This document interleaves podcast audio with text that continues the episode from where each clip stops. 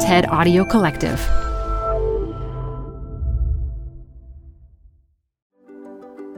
This is TED Health. I'm your host, Dr. Shoshana Ungerleider. COVID 19 has brought global collective loss, and it's not just the loss of lives. So many of us are grieving the futures that we'd hoped to live. In his 2021 conversation with TED's Cloe Shasha Brooks, author and grief expert David Kessler shares how to find meaning through loss.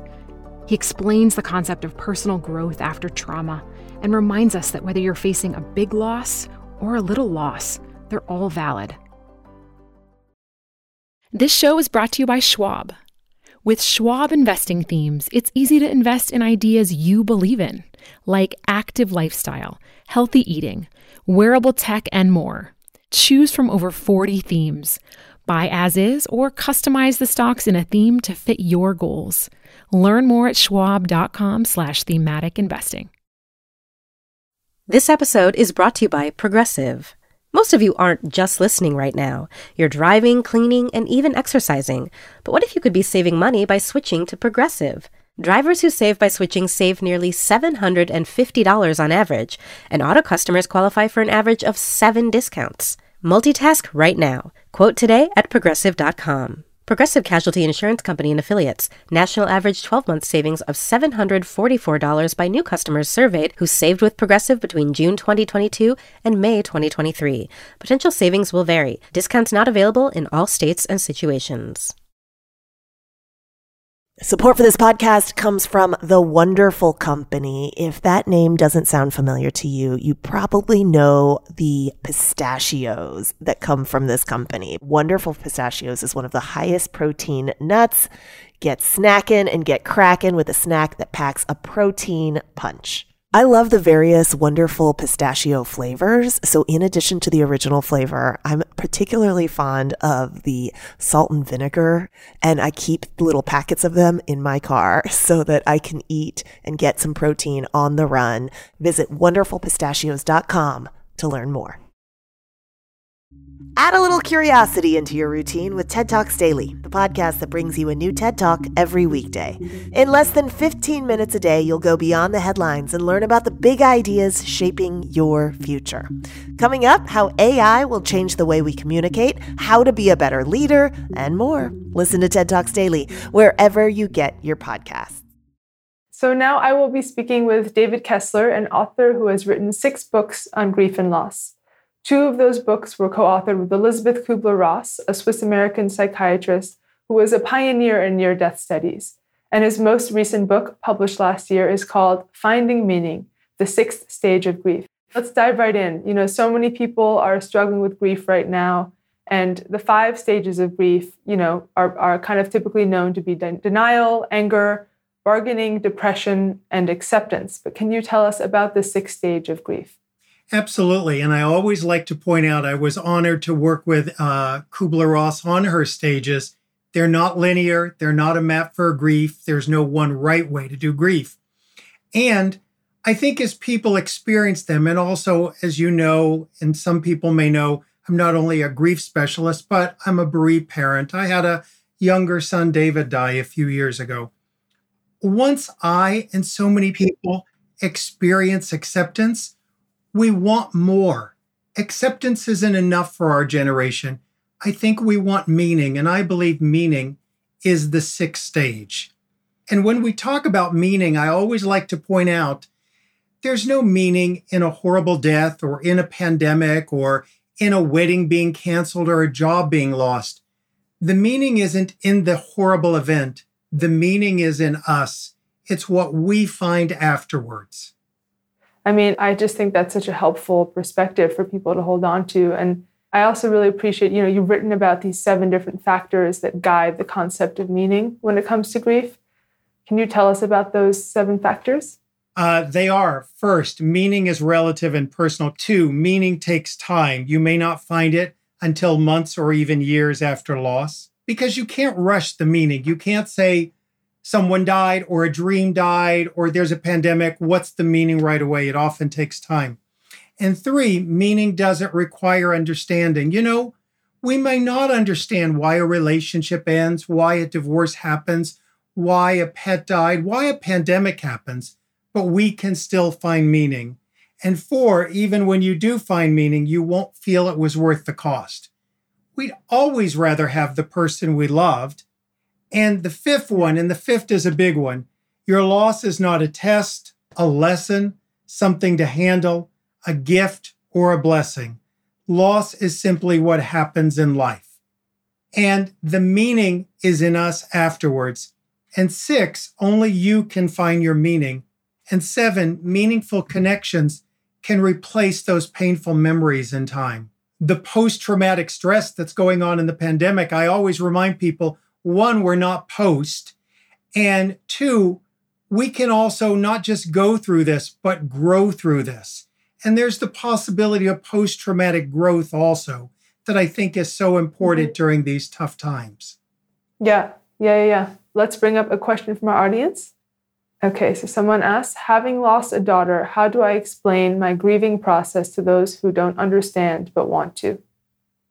You know, the reality is people often, as hard as they try, may not understand our grief. You know, I don't know what it's like for you to lose your job. You don't know what it's like for me to um, have a child die. And I think one of the important things is for us not to compare griefs and to know the world is big enough for all our losses.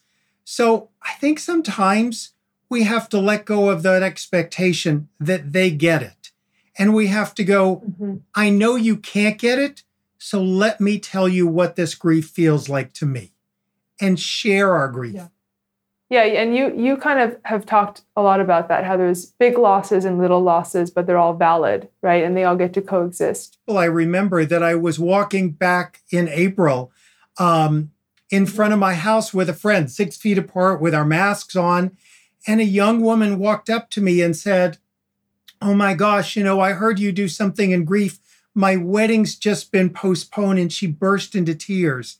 And I talked to her. She shared her experience and everything, and I consoled her. And after she walked away, uh, my friend said, Oh my gosh, I can't believe she was going on and on about her wedding. When your child has died, she's going to get to have another wedding. And I said, No, no, no. We don't compare in grief. We don't have a broken head, we have a broken heart. And everyone gets yeah. to have their own unique grief. And you know, She's been dreaming about her wedding since she was five. It doesn't take away from my grief. All these losses live in the world together. Let's bring another question from the audience. Someone is asking Can you tell us more about post traumatic growth? How can I start to grow from a loss? It's such a great question because we always hear about post traumatic stress, but post traumatic growth actually occurs more and that is the finding meaning. Here's one of the myths we think we make our grief get smaller, that that's the goal. The goal isn't to make our grief smaller. The goal is for us to become bigger, to grow around this grief.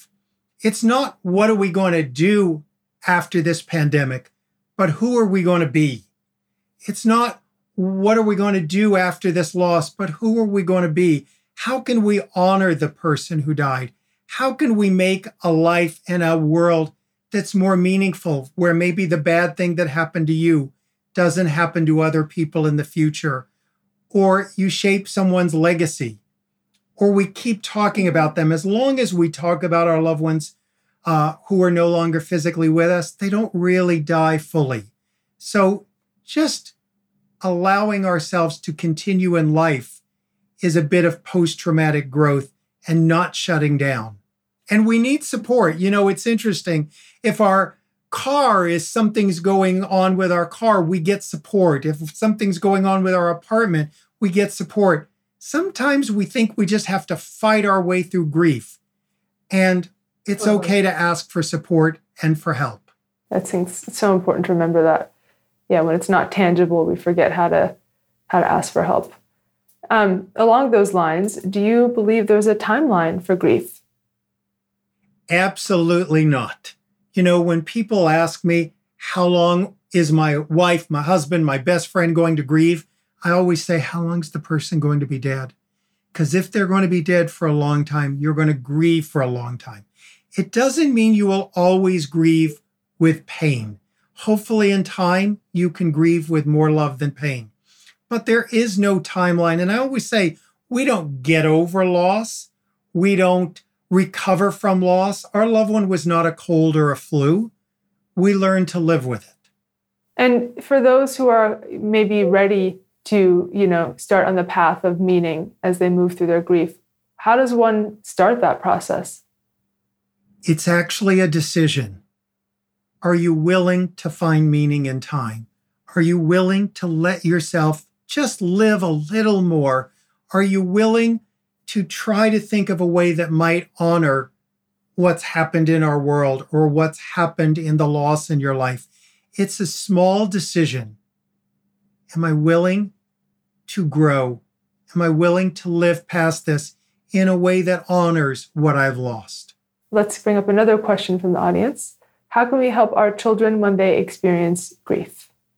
Such a good question. You know, our children are often the forgotten grievers. Here's one of the things mourning is what we do on the outside, grief is what's inside of us. I can't make you grieve. I can't make my kids grieve. All we can do is model healthy grief.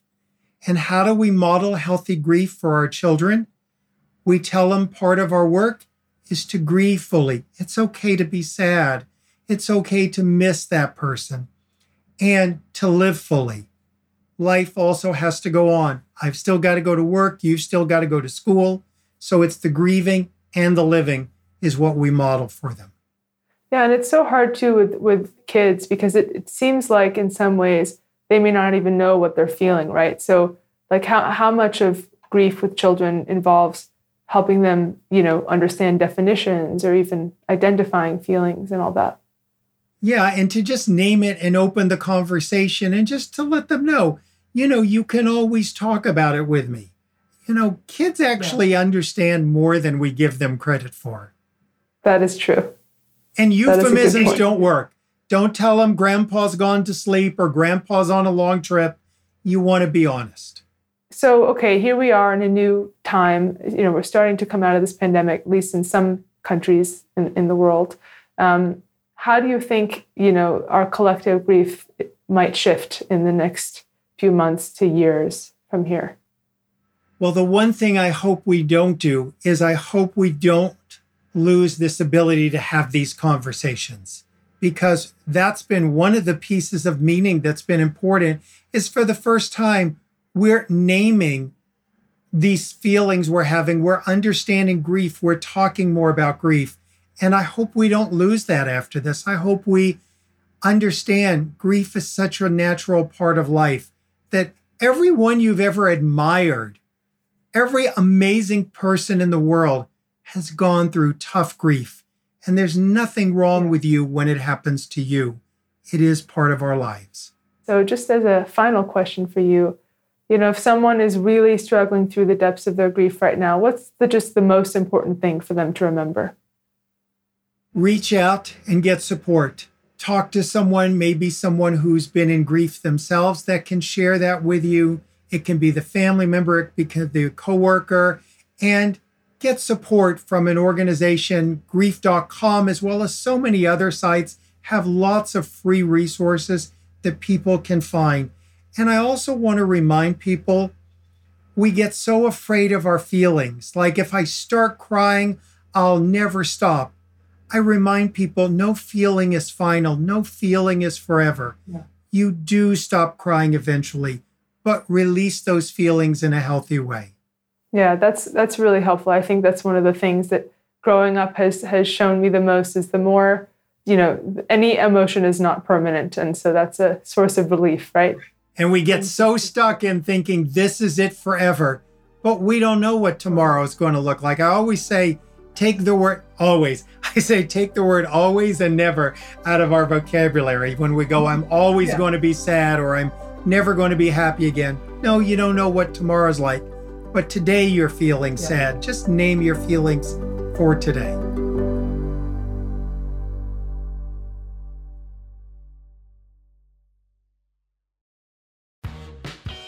You're growing a business and you can't afford to slow down. If anything, you could probably use a few more hours in the day. That's why the most successful growing businesses are working together in Slack. Slack is where work happens, with all your people, data, and information in one AI powered place. Start a call instantly in huddles and ditch cumbersome calendar invites. Or build an automation with Workflow Builder to take routine tasks off your plate, no coding required. Grow your business in Slack. Visit slack.com to get started.